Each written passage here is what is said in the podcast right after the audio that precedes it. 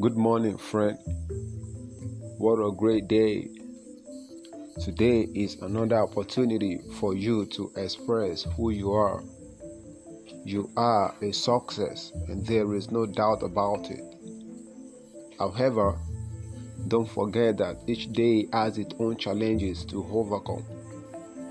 But the good news is that God has loaded each day with benefit.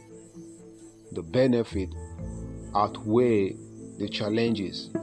So don't step out with an impossibility mindset. Step out to win.